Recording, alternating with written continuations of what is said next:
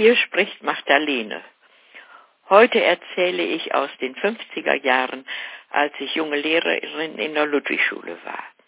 Damals war es üblich, dass einige Schausteller nach der Ebenbürner Kirmes in Ebenbüren blieben, um zu überwintern. Und die Kinder gingen dann bei uns in die Schule. Und so hatte ich auch bei mir in meinem zweiten Schuljahr ein nettes kleines Mädchen, Gretchen.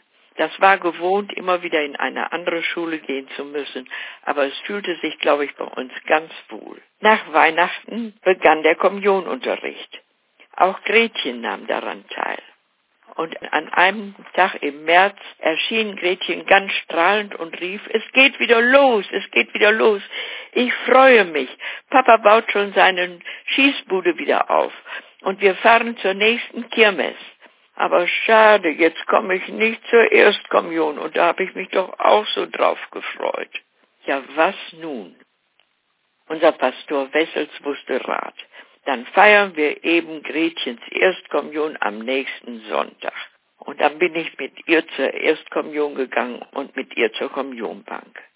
Als wir aus der Kirche kamen, warteten die Eltern schon auf mich und luden mich zum Nachmittagskaffee ein. Zum Nachmittagskaffee in einen Kirmeswagen, das war doch ein besonderes Erlebnis. Ich zog mich fein an und war pünktlich zum Kaffee da. Und es waren auch noch einige Gäste da aus den Nachbarwagen. Der Tisch war gedeckt. Da standen Tassen, aber ohne Untertassen und auch keine Kuchenteller. Aber in der Mitte vom Tisch stand eine große, schöne Torte, in Stücke geschnitten. Es gab Kaffee. Und dann hielt jeder seine linke Hand offen auf den Tisch und dann bekam jeder ein großes Stück Torte auf diese Hand gelegt. Ich sah, wie selbstverständlich alle ihre Torte aus der offenen Hand aßen. Und dann habe ich es auch versucht. Das war aber nicht einfach. Und ein zweites Stück habe ich dann dankend abgelehnt.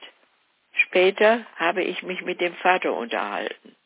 Er sagte, dass Gretchen bei mir so gut gerechnen gelernt habe. Und seine andere Tochter wäre im fünften Schuljahr und die hätte es so schwer gehabt. Und da hätte er schon mal gedacht, ob ich diese nicht hätte auch unterrichten können. Aber da wäre ihm eingefallen, dass die sei ja im fünften Schuljahr und ich unterrichte im zweiten und das wäre für mich doch sicher zu schwer gewesen, für im fünften Schuljahr zu unterrichten. Ich musste nur leise schmunzeln. Und dann wollte er wissen, ob ich denn nun jeden Tag zur Schule müsste. Ja, selbstverständlich. Auch wenn Sie mal keine Lust haben, das gibt's gar nicht. Aber wenn Sie mal was anderes vorhaben, nein, da geht's nicht nach. Kriegen Sie es denn wenigstens bezahlt? Ja, das bekomme ich. Nach einem Seufzer von ihm, da habe ich doch ein besseres Leben. Ich mache meine Schießbude auf, wann und wenn ich will. Und keiner hat mir da was zu sagen. Ich bin ein freier Mann. Und Geld verdiene ich auch. Als ich nach Hause ging, habe ich lange über diesen Begriff Freiheit nachdenken müssen.